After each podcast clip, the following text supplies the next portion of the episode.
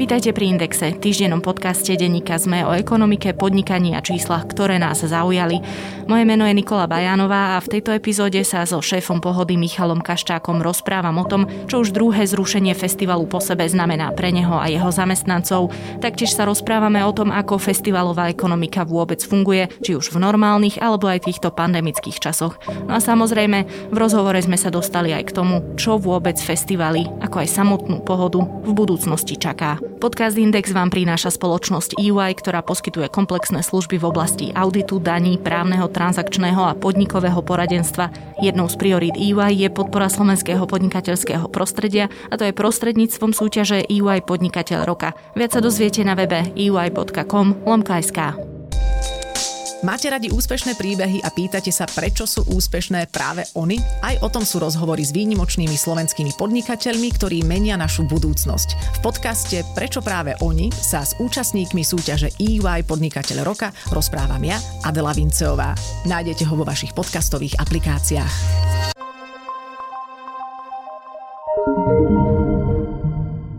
Pán Kaščák, my nahrávame v pondelok, niekoľko dní potom, ako ste oznámili, že Festival Pohoda sa znovu preklada v takej tej klasickej podobe, ak sa bude dať na rok dvetisícdvadsaťdva.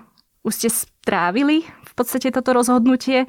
Už, už to vami prešlo? Už je to ľahšie ako trebárs ten minulý týždeň? Samozrejme, lebo my vlastne sme to rozhodnutie prijali trošku skôr. My sme najskôr informovali našich dodávateľov, partnerov, samozrejme umelkyne a umelcov, respektíve ich zástupcov. Takže vedeli sme to skôr a to, to rozhodnutie, samozrejme, je nám ľúto, že sme ho museli prijať, ale zároveň je oslobodzujúce a zároveň nám vlastne dáva voľné ruky na to, aby sme mohli pripravovať vlastne takú tú druhú verziu, ktorú sme sa rozhodli skúsiť na toto leto. Tá je už istá. Práve preto som aj povedal slovo skúsiť, mm-hmm. lebo úplne sto percent istá nie je.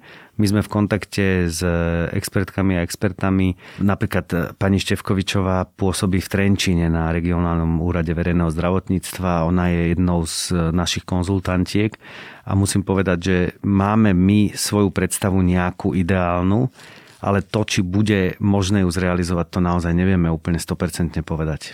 Ale sme optimisti, preto vlastne na nej robíme. Len si ju teda priblížme, to je tých päť malých festivalov, na ktorých by sa malo zúčastniť po tisíc ľudí? Áno, je to päť dní za sebou.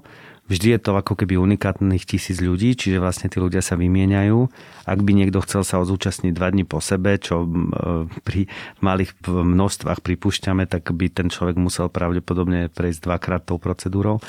Samozrejme, tá optimistickejšia časť v nás hovorí, že možno tie opatrenia budú tak dobre ako napríklad minulé leto, kedy bolo pomerne voľné. Voľné leto, samozrejme boli tam obmedzenia na kapacitu, ale už napríklad ľudia nemuseli mať v exteriéri rúško a tak ďalej a tak ďalej. No a potom tá striktnejšia časť hovorí, že naopak, že to bude oveľa striktnejšie a my vlastne pracujeme aj s touto variantou. A potom tá najpesimistickejšia časť je, že by sme to nemohli robiť vôbec, lebo začíname na oveľa horších číslach ako minulý rok. Ale ja sa prikláňam skôr k tej takej nádejnejšej časti. To bude závisieť od toho asi aj, koľko ľudí bude v nemocniciach, koľko ľudí bude zaočkovaných, budete počítať so zahraničnými interpretmi, bude sa to dať doviesť sem zahraničných interpretov, interpretky? Ten samotný program by sme chceli postaviť tak, že jeden priestor bude venovaný práve zahraničným umelcom a tí by mali ostať všetkých päť dní v Trenčíne s tým, že by sme opäť prispôsobovali to vtedy platným opatreniam. Čiže či by museli byť v nejakej oni bubline svojej vlastnej, alebo už budú môcť voľne bývať v hoteloch, to uvidíme. A potom by tam mali byť druhá časť zostavená z domácich umelcov a umelkyň. To by sme chceli dať do rúk klubom. Jednotlivým klubom na Slovensku chceme vybrať desať klubov, vždy každý deň by sa predstavili dva, jedna dvojica. A to, tí by mali vlastne voľnú ruku v tom, koho si pozvú. A samozrejme k tomu množstvo sprievodných podujatí, čo je pre nás bežné a typické, čiže určite vizuálne umenie, literatúra a tak ďalej. A tak ďalej. Mm-hmm. Ešte jedna taká tá organizačno-technická otázka. Zvažovali ste, že by ste pustili trebárs len zaočkovaných ľudí, ak by to očkovanie išlo v podstate bez nejakých väčších zádrhelov, čo samozrejme teraz neplatí, ale keby nejaká pomerná časť ľudí tej vašej cieľovej skupiny nad dvadsať rokov, povedzme, bola zaočkovaná, zvažovali ste aj takúto možnosť? Nie. A takto, keď sa vynárajú také rôzne etické otázky, že, že či majú ľudia, ktorí sú zaočkovaní mať lepšie možnosti, tak ja si myslím, že že nie je na tom nič neetické, keď napríklad otvoríte reštaurácie alebo a tak ďalej, tak ďalej na to nadväzujúce ďalšie prevádzky ľuďom, ktorí sú zaočkovaní. Mám pocit, že to je jednak motivujúce a jednak pomáha to aj tej druhej strane. Čiže tam nie je to o tom len, že vy vlastne ako keby vyberáte z ľudí, ktorí sú zaočkovaní, ale pomáhate napríklad priestorom, hromadným podujatiam, klubom, reštauráciám a tak ďalej, fitkám. To je úplne jedno vlastne, mm-hmm. ktorému segmentu doteraz uzavretých prevádzok napríklad. Zároveň ale úplne minimálna časť ľudí sa zaočkovať nebude môcť dať a to je minimum ľudí naozaj z medicínskych dôvodov, napríklad ľudia, ktorí majú veľké problémy s imunitou. A myslím si, že na tých musíme myslieť tiež. My sme festival, ktorý je otvorený ľuďom so znevýhodneniami rôznymi a chceme taký ostať. Čiže nechceli by sme prísť od týchto ľudí a nechceli by sme ani, aby títo ľudia sa nemohli kultúrne vyžívať. Čiže pre tých pracujeme s testovaním, pretestovávaním a tak si myslíme, že to bude aj v budúcnosti. No a plus samozrejme sú tam ešte ľudia, ktorí prekonali COVID v období tri mesiace do konania sa samotnej akcie. A potom teda sú tam testy aj pre ľudí, ktorí sa nebudú môcť zaočkovať, lebo napríklad budeme mať nedostatok vakcín alebo ešte to neprejde cez, cez všetkých. Pustili sme sa takouto optimistickejšou verziou, tak ostaňme pri nej. Uskutoční sa festival v takejto podobe, ako sme si teraz viac menej popísali. V čom vám to pomôže? Kde bude pridaná hodnota pre vás konkrétne, pre Pohodu SROčku? Je to naša práca, čiže v prvom rade chceme ju robiť. Ja, ja napríklad poznám časť ľudí, ktorí robia v kultúre, ktorí dostávajú nejakú podporu napríklad z prvej pomoci, ale napriek tomu si našli inú prácu. A príjem z tej práce môže mierne prevyšovať tú podporu, alebo dokonca môže byť rovnaký alebo nižší, ale ľudia chcú robiť. To nie je o tom, že vás baví sedieť doma a vlastne dostávať raz za mesiac nejaké peniaze. Hlavne pri tvorivých povolaniach hlavne, to musí byť veľmi tak, ubijajúce. Presne tak. Čiže hlavný dôvod je ten, že ja si myslím, že my chceme robiť. Ja konkrétne veľmi. Ja mám pocit, že, že chcem, aby sme niečo spolu. Spolu pripravovali, vytvárali, aby sme vytvorili priestor na stretnutie, aby sme vytvorili priestor pre umenie, aby sme proste robili to, čo, to, čo, robíme, to, čo robíme. Takže to je ten základ úplný. Mm-hmm. No a potom sú tam ďalšie veci, zapojí sa do toho samozrejme časť ľudí, časť dodávateľov, to je fantastické, zapoja sa do toho umelci, čiže ako keby znova vytvárate aj možnosti pre ďalších ľudí a to je tiež jedna z našich úloh, alebo tak to vnímam, že, že to je prirodzená vec počas každého roku festivalu. A samozrejme keďže sa bavíme aj o ekonomike, tak neviem, ako ju nastavíme. Ja sa priznám, že my sme v takých začiatkoch, teraz je to vlastne týždeň staré rozhodnutie, respektíve v našom prípade dajme tomu dva, že my sme na začiatku v diskusiách s partnermi. Čiže zatiaľ nevieme, ako nastavíme cenu lístka, zatiaľ nevieme, aký budeme mať vlastne príjem z partnerských zdrojov alebo od partnerov. Mm-hmm. Takže to, že či nám to pomôže alebo nepomôže ekonomicky, to odhadnúť neviem, lebo napríklad Pohoda Indie, minuloročná naša aktivita, tak tá nám práve tie ekonomické problémy zhoršila, lebo sme na ne prerobili. Mm-hmm. Lebo vlastne náklady výrazne prekročili to, čo sme dostali od partnerov. A keďže to bolo zadarmo, ten stream vlastne sme pustili na, do online priestoru zadarmo, tak vlastne sa nám podarilo k tým problémom, ktoré máme, si pridať ešte ekonomicky ďalšie problémy. No, poďme k tým problémom. Vy ste v januári kolegyni Hanzelovej povedali v jej rozhovoroch, že to, čo vám pomáha v tejto chvíli najviac je, že si ľudia nepýtajú naspäť peniaze za lístky. Od toho januára sa nejako situácia zmenila a skúste to možno aj konkretizovať, ak môžete, koľko ľudí teraz lístky na Pohodu má. Ak si dobre tie čísla pamätám, pretože ono tam, my sme mali nejaký, nejaký počet predaných lístkov na rok dvetisícdvadsať, potom myslím, že niečo cez tisíc ľudí si požiadalo o vrátenie. Teraz by malo mať lístky medzi desať až dvanásť tisíc ľudí. Mm-hmm. Ešte stále vlastne, ktorí majú vlastne lístok, ktorý bol na dvetisícdvadsať. dvetisícdvadsať, potom na dvetisícdvadsaťjeden a teraz vlastne sú tie lístky automaticky platné na rok dvetisícdvadsaťdva. Odkedy sme to oznámili, tak sme dostali niekoľko mailov, ale nebolo to, nebola to taká záľaha, ako by možno niektorí ľudia predpokladali alebo očakávali. Ja si myslím, že doteraz nás požiadalo o vrátenie do sto ľudí. Očakávame, že to bude ešte raz, kým sa samozrejme tá informácia rozšíri. A úplne úprimne hovorím, že vlastne to, že ľudia si preniesli lístky z roku dvetisícdvadsať na dvetisícdvadsaťjeden, tak nám umožňuje fungovať ako týmu, umožnilo nám to vlastne pokračovať v tom, čo robíme. A ja si uvedomujem, že ako keby v úvodzovkách prejedáme peniaze, ktoré sú určené na, na festival, či na mm. realizáciu festivalu, pretože vlastne väčšina peňazí ide teraz na nájmy, ide na platy, ktoré máme my ako ľudia z pohodovského tímu. Išla na nejaké typy propagácií, ktoré neboli až tak, také nákladné ako na bežných ročníkoch, ale proste tie náklady tam nejaké sú. Takže toto si ja uvedomujem, ale zároveň mám pocit, že to ako keby za to stojí.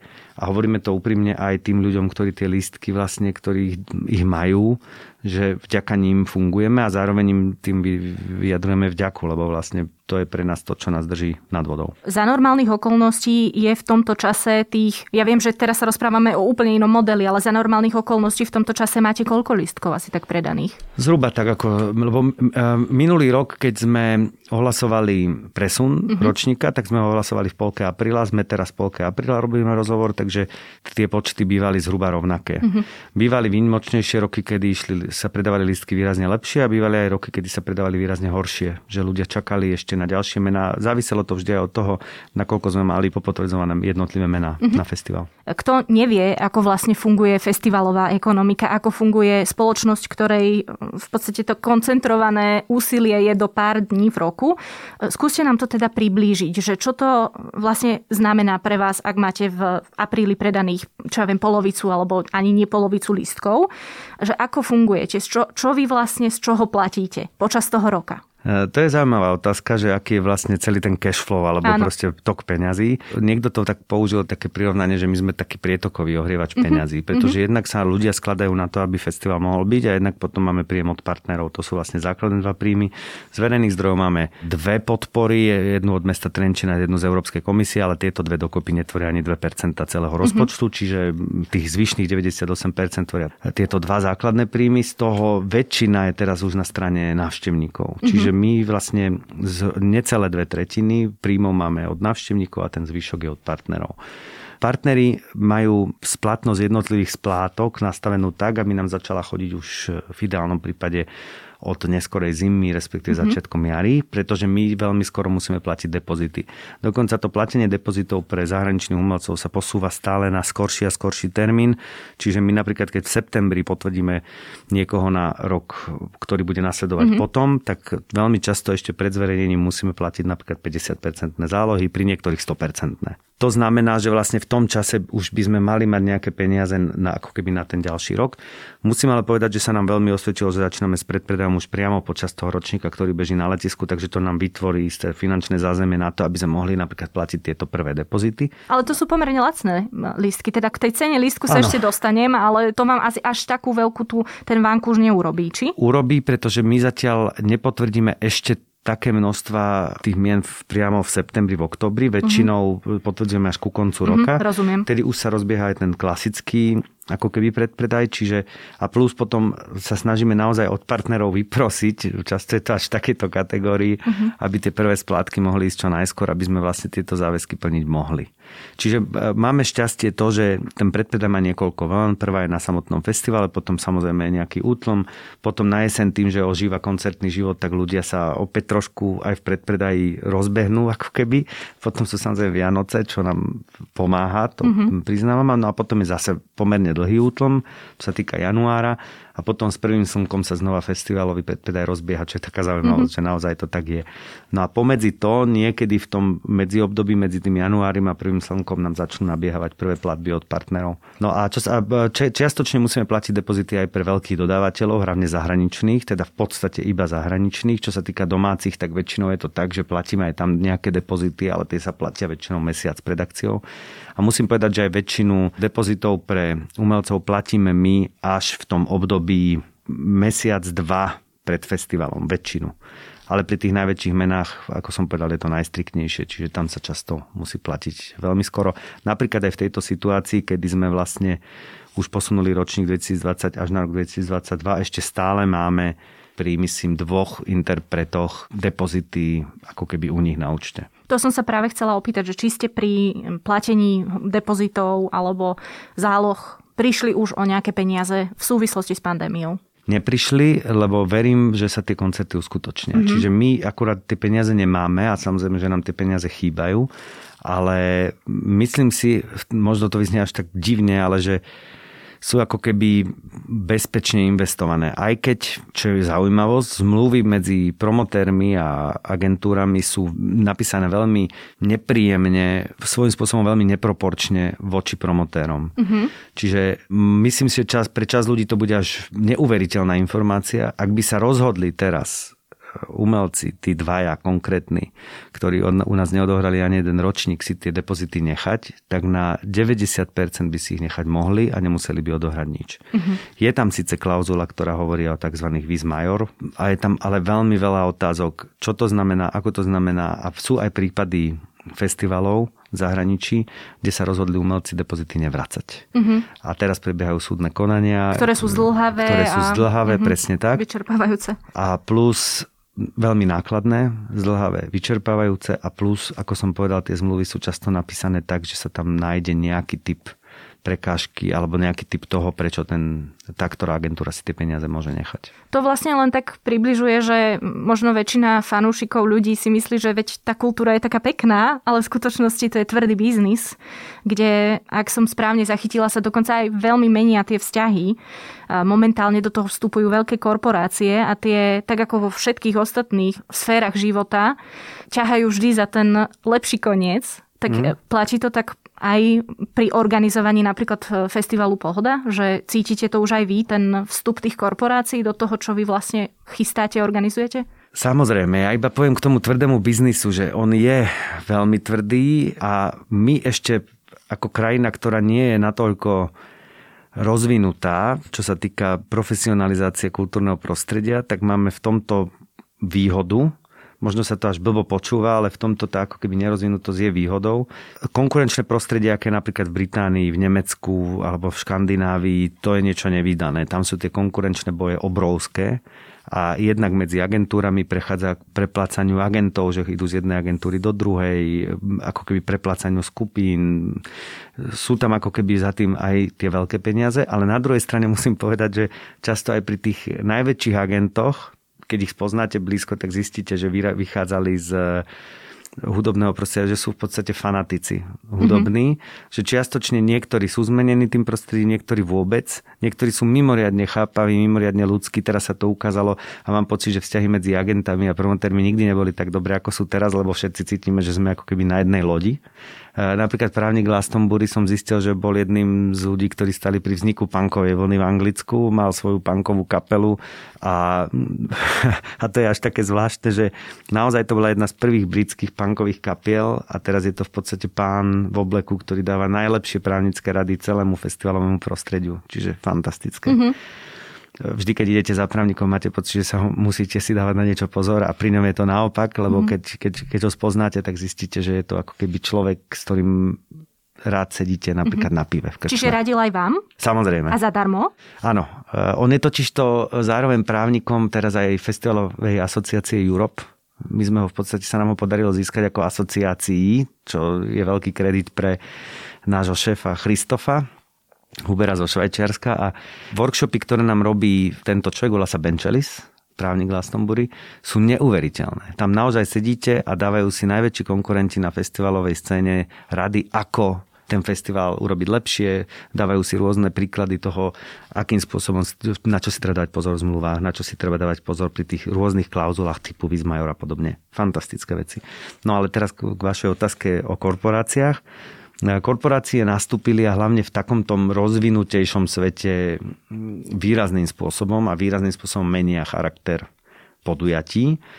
Menia aj financie, tým, že je veľmi silný konkurenčný boj medzi veľmi silnými firmami, ktoré majú množstvo shareholderov, ktoré majú množstvo kapitálov a neustále skupujú ďalšie a ďalšie festivaly, promoterské skupiny a tak ďalej a tak ďalej. Je to taký ako keby obrovský tok, obrovský kolos. Tak tým, že vlastne tieto medzi sebou často súperia, súperia, často je to inak zaujímavé, že je to aj taký súboj eg ľudí, ktorí sú na čele tých korporácií, tak ženú artistické honoráre, teda umelecké honoráre do absurdných výšok. Dostávame sa do čísiel, kde o ktorých my absolútne nemôžeme ani, ani len snívať, že by sme vedeli za jedného interpreta za, zaplatiť. Napríklad? Napríklad na festivale Live in Desert, alebo tak, tak nejak sa to volalo, je to v priestoroch festivalu Coachella, stála mm-hmm. každá kapela dvadsať miliónov dolárov jeden koncert na jeden večer. Áno, mali tam Rolling Stones, mali tam všelikoho takéhoto, také veľmi silné mená, ale je to, to už sa bavíme o niekoľkých ročníkoch festivalu len ako umelecký honorár jednej jedinej skupiny. Vy keď ste mali, pardon, vy keď ste mali na dvetisícdvadsať alebo dvetisícdevätnásť naplánovaný rozpočet, myslím, že to bolo nejakých tri a pol až štyri milióny eur, ano. Bolo to tak. To ale neznamená, že to bolo všetko myslené aj za kapely, alebo áno? To znamená, že to je myslené kompletne produkcia aj umeleckého honorára dokopy. My sme, už sa pohybujeme okolo tých štyroch miliónov eur, čo sa týka nášho rozpočtu. Čiže dvadsať, milión za, dvadsať miliónov za jedného interpreta? To je päť kompletných pôvod.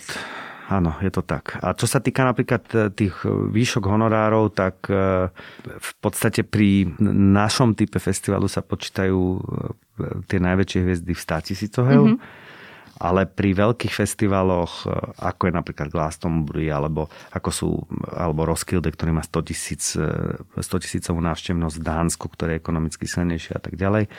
A pri tých úplne obrovských menách, tak tam sa už ide nad milión eur. Mm-hmm. Takže tam už sa počíta v miliónoch eur v podstate pri tých najväčších menách. Tam je inak zaujímavosť taká, ktorú ja považujem za nie dobrú pre hudobnú scénu, že sa nám rozširujú tie nožnice, že vlastne kedysi headlinery aj u nás na festivale zaberali zhruba tridsať percent rozpočtu pre umelcov. Teraz už zaberajú cez šesťdesiat percent rozpočtu pre umelcov. Čiže vlastne vám, kým v minulosti ostávalo takmer sedemdesiat percent na všetky ostatné aktivity, tak teraz na tie všetky ostatné aktivity ostáva tridsaťpäť percent. Čo znamená to, že podľa mňa to neznamená, že by sme sa snažili urobiť menej zaujímavý program na tom zvýšku. Je tam veľký tlak na znižovanie umeleckých honorárov pri menších kapelách, pri tých najmenších. Musím povedať ale aj, že také skupiny, ktoré u nás ľudia majú pocit, že prvýkrát počujú ich meno, tak v Británii, tým, že je tam silná scéna, tak berú už veľmi vysoké honoráre a tým pádom my sa musíme k ním aspoň nejakým spôsobom priblížiť. Takže niekedy ľudia boli prekvapení, koľko, aké drahé sú aj tzv. Malé mená.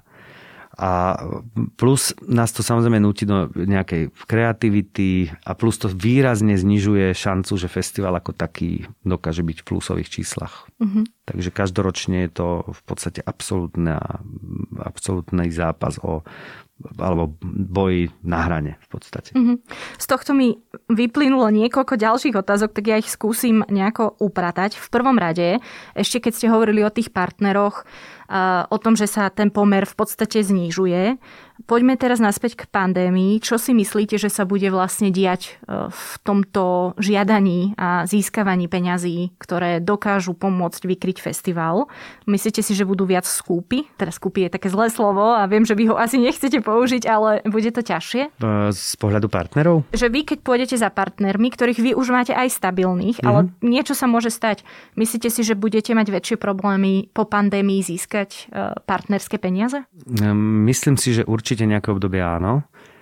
A časť našich partnerov je tiež zasiahnutá pandémiou pomerne silno.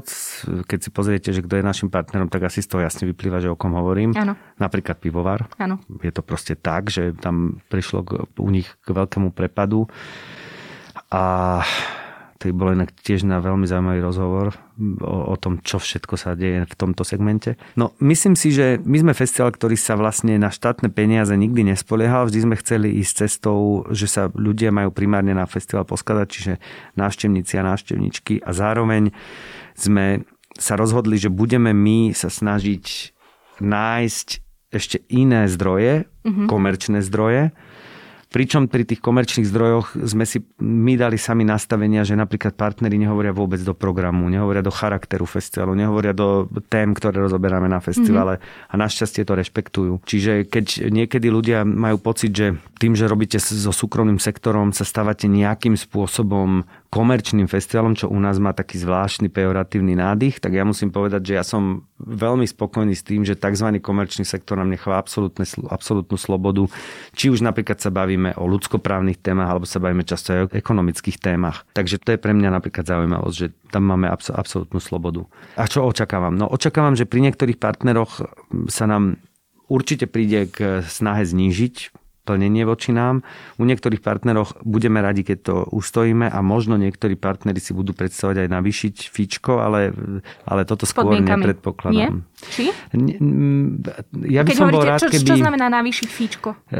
Že, že ako keby ich plnenie bolo vyššie voči festivalu. Ja očakávam, že ak sa stane z, so svetom to, čo, v čo dúfam, alebo v čo mám nádej, tak od roku dvetisícdvadsaťdva dvetisícdvadsaťtri by mohol byť veľmi, by, to by mohli byť veľmi dobré roky pre festivaly, čiže ten, kto sa akoby dožije toho obdobia, tak mám pocit, alebo skôr nádej si stále držím, že by ľudia chceli chodiť na festivaly a v podstate, že to by mohlo byť aj zaujímavé práve pre partnerov byť spojený s niečím tak pozitívnym, ako je stretnutie mnohých ľudí na jednom mieste. Takže to nám dáva aj nádej na to, že tie spolupráce budú pokračovať. To je veľmi dobrá vec, ktoré sa ešte dostanem určite, že tá budúcnosť, ale ďalšia z témy korporácie a, a, a veľké mená v kultúrnom priemysle. Ak sú kapely, ktoré považujeme bežne za alternatívne, teraz možno na pokraji, povedzme, bankrotu. Ale uvidí v nich nejaká korporácia naozaj ten potenciál a kúpi ich k sebe. Myslíte si, že aj viacero takých tých alternatívnych undergroundových kapiel sa bude teraz utiekať, len aby prežili práve do nejakých veľkých skupín? No, ja si myslím, že čo sa týka zahraničia, tak tam sú kapely šťastné, keď ich zastupuje čo najsilnejšia agentúra a to často sú na tých roztroch jednotlivých veľkých agentúr aj kapely, ktoré sú považované za vyloženia undergroundové kapely. Čiže mm-hmm. často to ľudia ani nevedia, kto všetko mm-hmm. stojí za takzvanými undergroundovými kapelami zo sveta, myslím teraz. Čiže neplatí, že underground rovná sa lacný? To vôbec neplatí, to absolútne vôbec nie a často aj silné, silné agentúry svetové zastupujú aj veľmi silné alternatívne mená, alebo také tie, že mená, ktoré sú vnímané ako underground, alebo, alebo alternatíva. Často mm-hmm. sa to deje. Ten vzťah napríklad v Británii medzi agentami, manažermi a kapelou je pre mňa niečím fascinujúci. Tam sú mladí ľudia, ktorí manažujú nejakú kapelu a to neznamená ako u nás, že ten manažer si bere nejaké percentá z fička, ktoré dohodne, alebo z honoráru, ktoré dohodne pre tú ktorú kapelu, ale najskôr ako keby do nej investuje, čiže napríklad platí tej kapele nahrávanie, platí a to sú často mladí ľudia, v podstate decká zo školy, ktoré vyjdú čerstvo zo školy a sú zvyknutí akoby investovať do niečoho, čo sa mi ináč veľmi páči ako termín, ktorý možno mm-hmm. málo v kultúre alebo v umení používame, že investícia do kultúry. Investujú do tých svojich kamarátov často peniaze a potom vlastne, keď začnú hrať, tak vtedy im to, alebo začne sa im dariť, tak až vtedy to tá kapela začne svojím spôsobom tomu svojmu často kamošovi splácať nejakým spôsobom práve z tých nejakých percent. A toto sa vytvo- z tohto vlastne vzťahu vznikli až obrovské agentúry, kde to funguje veľmi podobne. Keď tá kapela rastie, tak potom si ich všimne väčší agent, ešte väčší agent. Často medzi sebou nemajú žiadne zmluvy, čiže niekedy tí najnižší manažeri alebo najnižšie postavení manažeri prichádzajú tie kapely, aj keď do nich zainvestovali bez akýchkoľvek náhrad. Veľmi krutý systém v niečom, ale zase veľmi životaschopný, až sa potom tí ľudia dostanú do veľkých agentúr, kde agentúry sa starajú len o živé hranie, ale tí vlastne berú si z, z každého živého hrania, z každého jedného v rámci vrátane televízie a tak ďalej a tak ďalej svoje percentá, tie veľké agentúry. A manažéri majú tiež nejaké percentá, tam je možno taká zaujímavosť pre tento typ podcastu, že vyšla nejaká štúdia, že k samotným interpretom alebo umelcom sa dostane necelých tridsať percent z toho, čo zaplatíme my mm-hmm. za tú, za tú skupinu. To je tiež taká zaujímavosť. No a čo sa týka toho, že ako to je u nás, ja mám pocit, že u nás sa skôr teraz, čo nepovažujem ja za úplne najšťastnejšie, ale je to asi na dlhšie vysvetľovanie, lebo občas to ľudia chápu zle.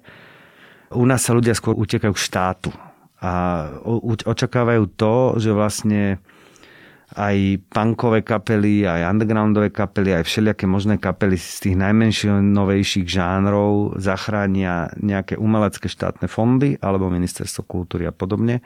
A ja si osobne myslím, že to nie je úplne najšťastnejšia cesta. To je môj názor a to je presne teraz na tú ďalšiu možno niekoľko hodinovú debatu, že mm-hmm. ako by som to ja chcel vidieť. k tej sa môžeme niekedy v budúcnosti Jasne. vrátiť. To by bolo naozaj určite zaujímavé. Takto ja len dovysvetlím, prečo som sa pýtala na tie korporácie a undergroundové kapely, že či mm-hmm. náhodou nemáte teraz niekoho v merku a nebojíte sa, že vlastne zrazu sa jeho cena na Pohodu dvetisícdvadsaťdva napríklad strojnásobí. Väčšinou je to tak, že keď si raz dohodnete cenu, tak platí, mm-hmm. aj keď urobí ten, ktorý interpret nejakú zásadnú, zásadnú vec, ktorá jeho cenu naozaj výrazne zvýši. Zatiaľ sa nám to v minulosti niekoľkokrát podarilo, ale tým, že teraz je vlastne medzi rokom dvetisícdvadsať a dvetisícdvadsaťdva dvojročná pauza ako keby, uh-huh. tak už napríklad rokujeme v rámci prepotvrdenia jednoho zo silných mien na rok dvetisícdvadsaťdva o výraznom navýšení ceny pri jednom umelcovi napríklad. Uh-huh. A to sa iba vlastne rozbiehli tie rokovania o prepotvrdeniach. Čiže áno, aj toto sa deje. Uh-huh. Mimochodom ešte k tým korporáciám, ono, ja som tam spomenul jednu vec, ako je navýšenie honoráru kvôli nejakému ich súpereniu. Ale mení to zásadným spôsobom, alebo pre, z môjho pohľadu veľmi silným spôsobom aj festivalovú scénu, klubovú scénu. Veľké korporácie kupujú jednotlivé festivaly, ktoré potom fungujú pod svojou vlastnou značkou, so svojím, často svojím vlastným pôvodným vedením, ktoré ale zamestná ako keby tá korporácia pod seba. A trochu sa stráca z môjho pohľadu rozdielnosť na jednotlivých festivaloch, lebo tie festivaly často, respektíve korporácie, pomaličky začnú ten festival meniť. Samozrejme, vy máte na začiatku veľmi dobrý pocit, lebo ste dostali nejaké peniaze, môžete zrazu chodiť na dovolenky, máte oveľa viac času ako ten pôvodný organizátor, lebo už tá zodpovednosť je niekde inde. Ale zároveň často prichádza k tomu, že sa škrtajú tzv. Neúplne nevyhnutné náklady, čiže tie z môjho pohľadu veľmi často najzaujímavejšie umelecké projekty, ktoré sú často nákladné, ale nepredajú vám lístky, tak to škrtneme. Škrtneme možno nejaké aktivity, ktoré sú ako keby navyše. Teraz mám na mysli napríklad vizuálne umenie, ktoré tiež ako keby na klasický letný festival vám lístky nepredá, ale je to podľa mňa veľmi dôležitá súčasť kvalitných festivalov a veľmi zároveň nákladná súčasť festivalov. Čiže keď zistíte, že no tak musíme niekde niečo ušetriť, lebo, lebo, lebo, tak vlastne začnete ten festival mierne meniť a, a, a proste zmení sa. Toto sa stalo napríklad maďarskému Szigetu, ktorý ja, pre mňa bol Sziget jednou z inšpirácií a stále na Sziget pozerám s veľkým rešpektom. Je vidieť, že odkedy ho prebrala americko-britská korporácia, tak Sziget má najsilnejšie mená, jedny z najsilnejších mien vôbec v Európe, napríklad Ed Sheeran. To si myslím, že pri pôvodných vlastníkoch z Maďarska by bolo pár rokov dozadu, alebo by to bolo priam nemožné. Zároveň ale sa mení charakter z prievodných akcií alebo tých menších aktivít na Szigete a z môjho pohľadu sa mení nie dobrým smerom. Čiže tam je napríklad vidieť, ako sa mení charakter festivalu, že môže na, na vonok rásť, môže na vonok byť ako keby silnejší, zaujímavejší pre mnohých ľudí, ale na druhej strane stráca ako keby vlastnú identitu. To je ďalšia vec, ktoré podľa mňa korporácie menia. No a toto sa deje od klubovej scény až po tú najväčšiu festivalovú scénu. No a potom napríklad prichádza k bankrotom. Nedávno zbankrotovala, nedávno, možno sú to dva tri roky, zbankrotovala jedna z najväčších sietí promotérskych na svete es ef iks. A to znamenalo, že veľmi veľa ľudí stiahli, vlastne tá matka stiahla, alebo vďaka nej sa zrušilo veľmi veľa ďalších akcií, alebo veľmi veľa svojich nakúpených akvizícií vlastne skrachovalo spolu s ňou, čo je veľká škoda napríklad.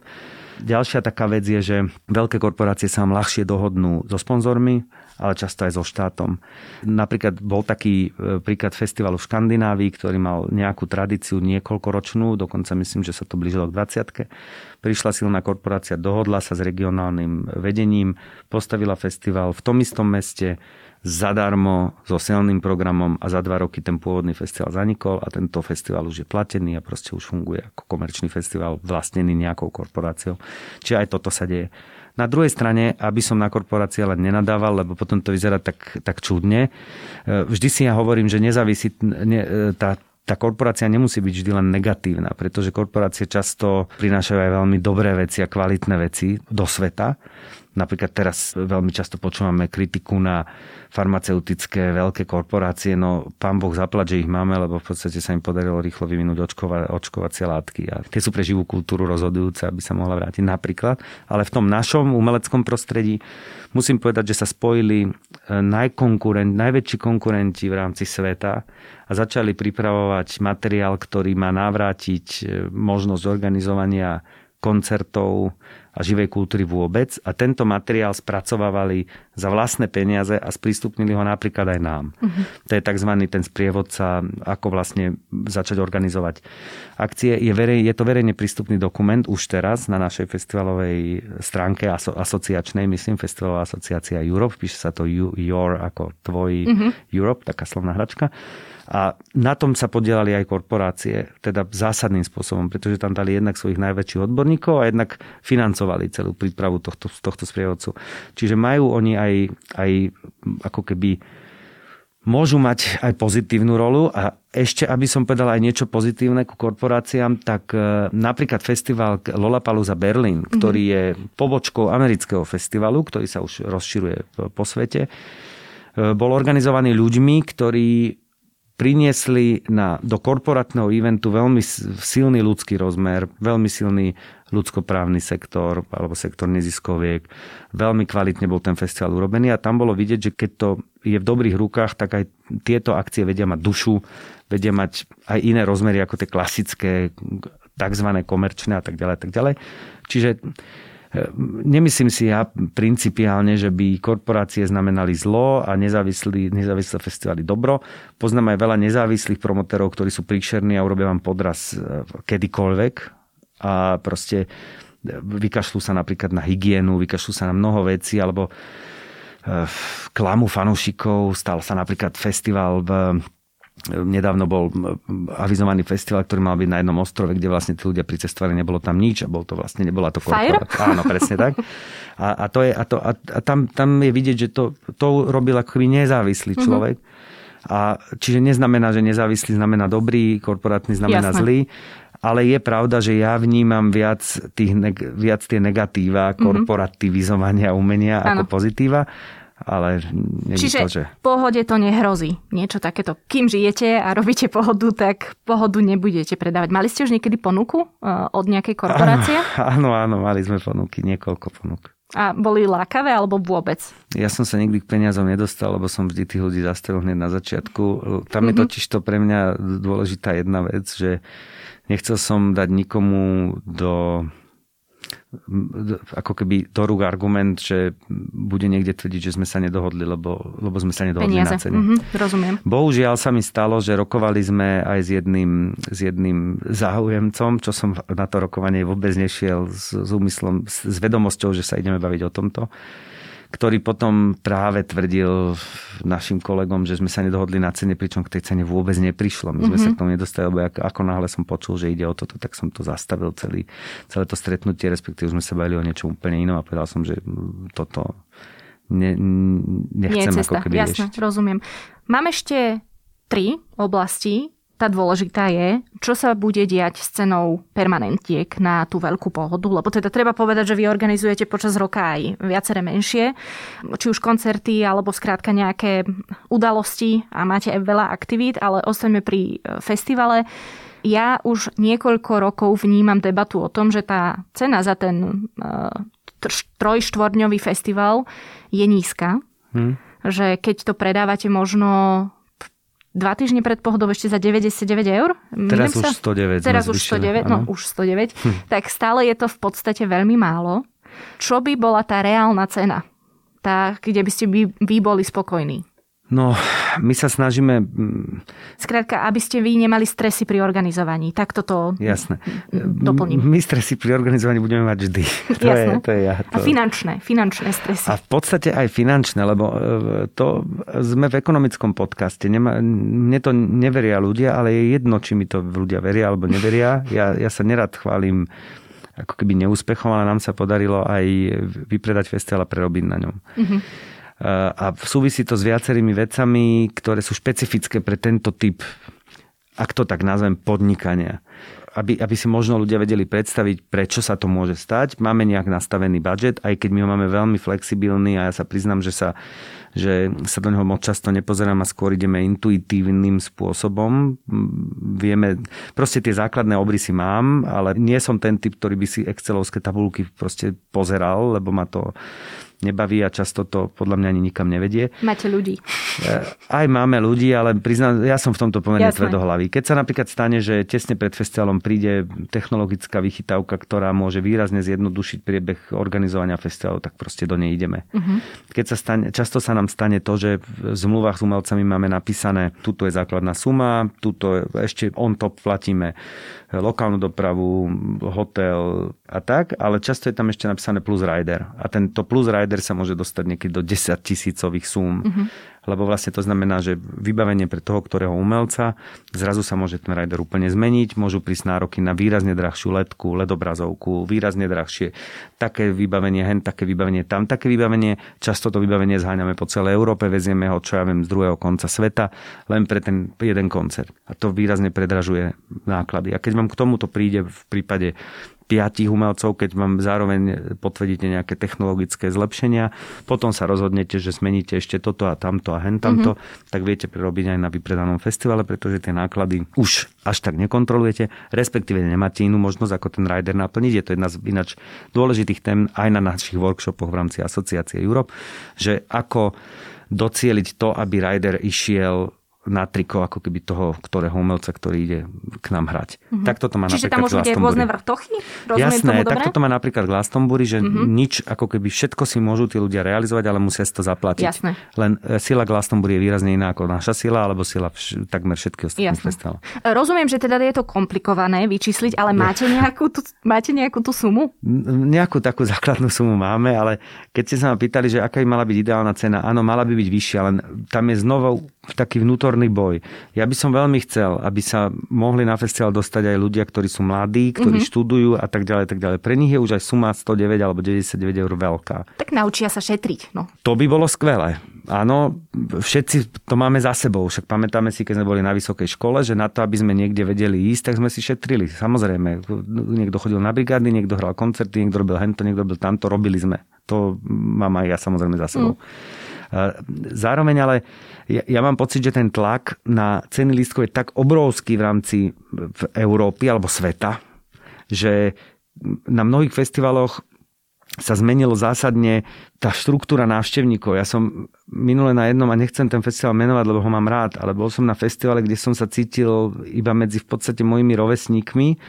A čo není dobré. Ja mm-hmm. už som není najmladší a ja mám, ja, ja si myslím, že festivály sú skvelým miestom pre mladých ľudí, aby sa stretávali. Čiže mám pocit, že ten, tá cena lístka reálne na tom festivale bola tak vysoko, že vlastne to bola akcia pre dobre zabezpečený, dobre zabezpečenú strednú triedu v strednom veku. A to podľa mňa není cieľ festivalov. Pardon, ale vy tú vašu demografiu svojím spôsobom ako meriate? Len tak, že prídete a vidíte? Alebo... Áno, áno, áno, máme na to aj analýzy nejaké. Aha. Máme. A nerobili sme si ich sami, robili ich jeden partner pre nás a bolo to podľa mňa skvelé. Dopadli sme z môjho pohľadu veľmi dobre. Často totiž to tým, že my tvrdíme, že, sme, že chceme spájať generácie, že chceme byť multigeneračný festival, tak často nám podsúvajú niektorí ľudia, že sme ako keby festival pre starších alebo starých. To nie je pravda. My nám aj tá demografická štruktúra vyšla veľmi dobre. To ťažisko vlastne návštevníkov máme stále medzi dvadsaťpäť tridsať rokov, čo je super. Ale oproti iným festivalom máme výrazne viac zastúpené aj vyššie ročníky, čo je podľa mňa perfektné, lebo to bol jeden z mojich, až to môžem kľudne nazvať snou, keď som bol prvýkrát na Glastonbury a videl som tam ľudí okolo šesťdesiatky, sedemdesiatky bežne, tak mm-hmm. som si hovoril fíha, ako je to možné, ale došlo mi, že to je vlastne normálna vec v slobodnej spoločnosti. Takže my sme ju trošku podporili dramaturgicky hen, tak rozprávali sme o tom. Teraz to máme a ja som veľmi rád, že to máme, že to máme od detí. Tiež som videl na Glastonbury obrovský krásny kids park. Chceli sme mať detský park, máme ho. A takisto som tam videl veľmi veľa starších ľudí. Takže snažíme sa pri tvorbe ceny lístka myslieť ale aj na to, aby si to mohli dovoliť študenti a tak. Čiže o to viac sa snažíme získať peniaze z toho komerčného sveta. A ja si myslím, že v budúcnosti bude nevyhnutné pristúpiť k zdraženiu lístkov. Aj v podstate pre tú pandémiu, predpokladám. Aj pre ňu, ale zároveň tamto je opäť taký trochu začarovaný kruh, lebo aj ľudia budú mať menej peňazí, ale kapely, a to je taká zaujímavosť, ja očakávam, že tie najdrahšie kapely budú drahšie, ako boli mm-hmm. pred pandémiou. Mm-hmm. A tie najlacnejšie kapely, ktoré brali, brali možno v kluboch pár sto eur, aj na klubovom turné po Európe britských, tak budú tlačené, aby išli ešte nižšie. Čiže je, tie nožnice. Čiže tie nožnice. A to je podľa mňa nedobrý vývoj. A tam si myslím, že by mohli zohrať aj tie veľké kapely trošku nejakú pozitívnu úlohu, no len to sa robí ťažko. No, jasné. To, to... Čiže číslo mi nepoviete, to, to, to som pochopila. Číslo ktoré? Tú cenu. Cenu lístka? Tú cenu vysnívanú. No, na to... Alebo vysnívanú. Ja viem, že používam nesprávne asi pojmy pre vás, ale... Nám by veľmi si. pomohlo napríklad, keby sme sa mohli dostať zhruba... Lebo takto, my určite chceme stále časť lístka pokrývať aj s príjmov od partnerov. Myslím mm-hmm. si, že je to normálna vec. Partneri, snažíme sa s nimi naozaj narábať tak, aby, ako som tu spomínal, aby nám nezasahovali do charakteru podujatia, ale zároveň nám veľ, veľmi veľa pomáhajú napríklad aj s rôznymi technologickými riešeniami a s rôznymi službami a tak ďalej a tak ďalej. Čiže majú výrazne aj pozitívne pozitívny zmysel v tom, že tam ako keby sa ľudia môžu tie tri dni cítiť trošku lepšie. Takže pre mňa by bolo ideálne aj pri zachovaní partnerov, keď sme sa vedeli dostať niekde k stopäťdesiat mm-hmm. eurám. To by bolo fakt super, ale myslím si, že si to na teraz ešte nemôžeme úplne dovoliť. Rozumiem. S festivalmi aj v zahraničí a do istej miery určite aj u nás súvisí aj turizmus. Na festivali je naviazané gastro. My sme mali v denníku sme podcast, ktorý sa rozprával s ľuďmi z gastrobiznisu a oni často spomínali práve festivaly ako to obdobie, kedy si nazhromaždili peniaze, mm. že tam zarobili a z toho potom vykrývali slabšie obdobia. Máte vy túto svoju pridanú hodnotu nejakým spôsobom vyčíslenú? Viete, že neboli dve pohody. Toto to znamená pre práve treba z tých gastro podnikateľov, podnikateľky a turizmus? Nemáme to úplne vyčíslené, ale my totiž to, čo sa týka gastra, tak tam máme nájmy, čiže my nevieme presne, aké majú napríklad obraty mm-hmm. naši, naši gastropedajcovia. Čo sa týka ubytovania, to vieme povedať, to sa bavíme už pri tých dvoch pohodách o sto tisícoch eur. Takisto sú tam ostatné služby. My sme kedysi dávno robili takú analýzu pre mesto Trenčín, že čo vlastne, koľko ľudia mínú peňazí a tak ďalej a tak ďalej, koľko ľudia, koľko minieme my na ubytovanie, aká je zaplnenosť ubytovacích kapacít počas pohody, tesne pred ňou, po, tesne po nej a v iných častiach roka, ale to bolo veľmi dávno, keď sme sa ešte naťahovali o poplatok z kultúry, ktorý mm-hmm. sa našťastie podarilo vtedy zrušiť aj na základe tejto analýzy. Čiže presne vyčíslené toto nemáme. V každom prípade vieme sa zhodnúť na tom, že to nebude málo. Že to pre, je to významná časť tej ekonomiky. Jasné. My už len to, čo my napríklad platíme dodávateľom, to sú tiež v podstate sa bavíme o miliónových sumách v eurách. Čiže a väčšinu dodávateľov, väčšinu spolupracovníkov máme spolupracovník firiem, ktoré s nami spolupracujú, máme zo Slovenska. Takže vlastne tie peniaze po väčšine ostávajú tu. Samozrejme potom sú tá peniaze, ktoré idú pre... pre rôznych umelcov, tak časť z nich odíde do zahraničia samozrejme, ale tiež časť ostáva tu. Ale čo sa týka dodávateľského zázemia, gastra, podpory vlastne aktivít, rôzneho typu aktivít v, v rámci Trenčína, tak tam sa bavíme naozaj o miliónových sumách. No a prejdeme k tej najnepríjemnejšej časti. Hm. A situácia bude nejakým spôsobom lepšia, ale nebude dostatočne dobrá na to, aby sa pohoda konala aj v roku dvetisícdvadsaťdva. Vy vlastne ako potom prežijete? Budete sa, lebo dá sa vtedy ešte spoliehať na tých desať až dvanásť tisíc predaných permanentiek, lebo ja som si pozerala váš e-shop a vy nepredávate lístky. Čo je inak tiež otázka, že prečo nepredávate lístky pre ľudí, ktorí by vás trebárs chceli podporiť? No, mali by byť už predaji, takže Aha. ak ste to tam, ak ste to tam nenašli, tak musím zistiť prečo, lebo my vlastne chceme kontinuálne mm-hmm, predávať lístky, dobra. Takže predávame lístky ďalej. Um, už teraz prichádzame do stavu, že to, ako bude festival fungovať ďalej, naozaj závisí od na, na ľuďoch, či si tie lístky nechajú, pretože, a nechcem ísť do nejakých detailov, ale čo sa týka pomoci zo strany autorít alebo štátu, tak sme na tom plus minus všetky zasiahnuté segmenty rovnako, takže to asi nemusím ďalej vysvetľovať. Myslím, že sa nepodarili nastaviť dobré mechanizmy na Slovensku a myslím, že sa primárne nepodarili nastaviť kvôli tomu, že sme spoločenstvo nedôverí, že v podstate okamžite sme tam dali tak veľa, tak strašné kvanta prekážok, že proste je to katastrofa. Len jedno za všetko, každý, kto mal akýkoľvek podložnosť voči akýmkoľvek štátnym inštitúciám, tak bol vylúčený zo systému podpory. To nebol náš príklad ako pohody, my sme mali všetko vybavené, ale napríklad mnohí ľudia pomedzi našich dodávateľov kvôli tomu vlastne nemohli aplikovať a neboli v tej situácii vlastnou vinou. Boli to, sú to skvelí ľudia, ktorí rozpredali svoje najcennejšie veci, poprepušťali ľudí. Tam prichádzame k obrovskému problému, ktorý nás môže ešte veľmi mrzieť, že aj keď sa rozbehne živá kultúra, tak ju nebude mať kto zabezpečovať. Rozpadnutá infraštruktúra. Presne tak a dostávame sa do veľmi čudnej, čudného obdobia v tomto. A toto, toto je problém aj v západnej Európe a toto bude veľký problém podľa mňa u nás. No, ak by sa nekonal ešte rok dvetisícdvadsaťdva, tak ja sa priznám, že tuto trochu moja fantázia už prestáva mm-hmm. fungovať. Lebo my teraz napríklad čakáme na výsledok našej aplikácie na ministerstve hospodárstva, ktoré má dotačnú schému pre kultúrny a kreatívny priemysel. Mimochodom neznášam termín kultúrny a kreatívny priemysel, ale tiež na inú hodinovú diskusiu.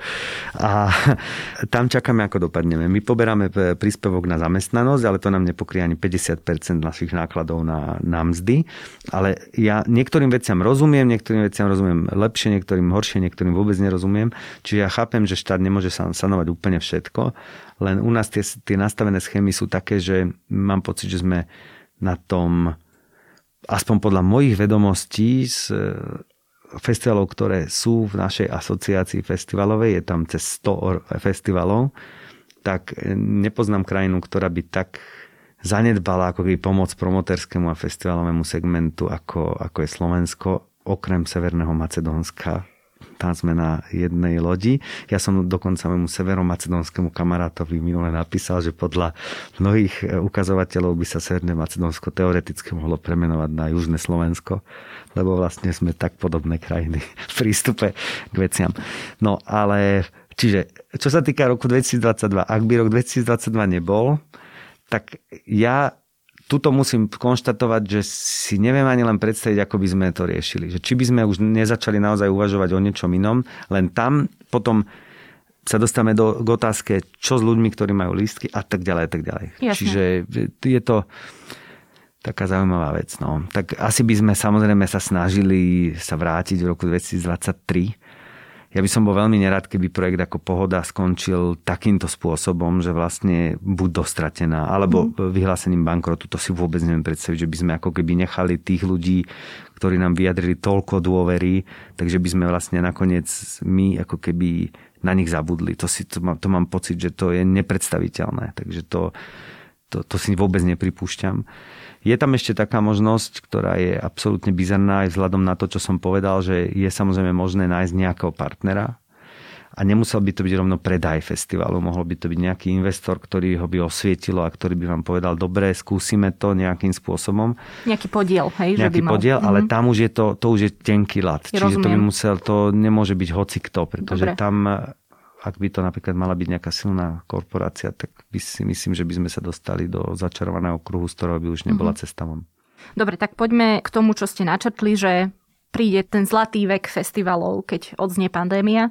Nebojíte sa potom zase, že to bude tak natrieskané, že nie, že by to nejakým spôsobom uškodilo, ale že tie čísla budú tým pádom rovnaké. Lebo tí ľudia síce teraz nejdú na tie festivály, ale potom ich budú mať na výber toľko, že aj tak sa vlastne nebudú vedieť rozhodnúť a tie kapely tiež nebudú vedieť kam skôr a, a jednoducho, že to nebude až také úžasné. Mm-hmm. Alebo veríte teda, že naozaj to bude také super? No, my máme limitovanú kapacitu. To je naša obrovská výhoda, jedno z najlepších našich rozhodnutí, aké sme kedy urobili. To je jedna dôležitá súčasť odpovede. Ďalšia je, že kiež by to tak bolo, že by naozaj nastala taká explózia všetkých možných festivalov akcií. To hovorím z pohľadu hudobníka, lebo je super, keď máte možnosť hrať. A potom Tretí, tretí rozmer je ten, že to veľmi závisí od toho, ako sa tie festivály a promotéri k sebe budú správať. Ak to bude férová súťaž, ak to bude spoločenstvo, alebo ak, ak, ak, ak pôjde primárne o to, aby... Taká aby, civilizovaná. Taká civilizovaná a primárne o to, aby malo umenie dostatok priestoru, tak je to super. Mhm. Ak to má ísť cestou, čo sa už občas teraz deje, ako som spomínal, v zahraničí pri konkurencii často prichádza k neuveriteľným zákulisným hrám. Ak by toto zvíťazilo aj napríklad u nás, tak si myslím, že to môže smerovať k veľmi takému čudnému napätiu v rámci festivalovej scény. Ale verím, že to sa nestane, verím, že to bude fajn. Verím teda, že to umenie naozaj vyhrá, že tá kultúra naozaj vyhrá, no a budeme veľmi podrobne sledovať, ako sa to bude celé vyvíjať. Ďakujem vám veľmi pekne za rozhovor. Ďakujem aj ja, všetko dobré. Podcast Index vám prináša spoločnosť é vaj, ktorá poskytuje komplexné služby v oblasti auditu, daní, právneho, transakčného a podnikového poradenstva. Jednou z priorít é vaj je podpora slovenského podnikateľského prostredia, a to je prostredníctvom súťaže é vaj Podnikateľ roka. Viac sa dozviete na webe ey bodka com lomka es ká.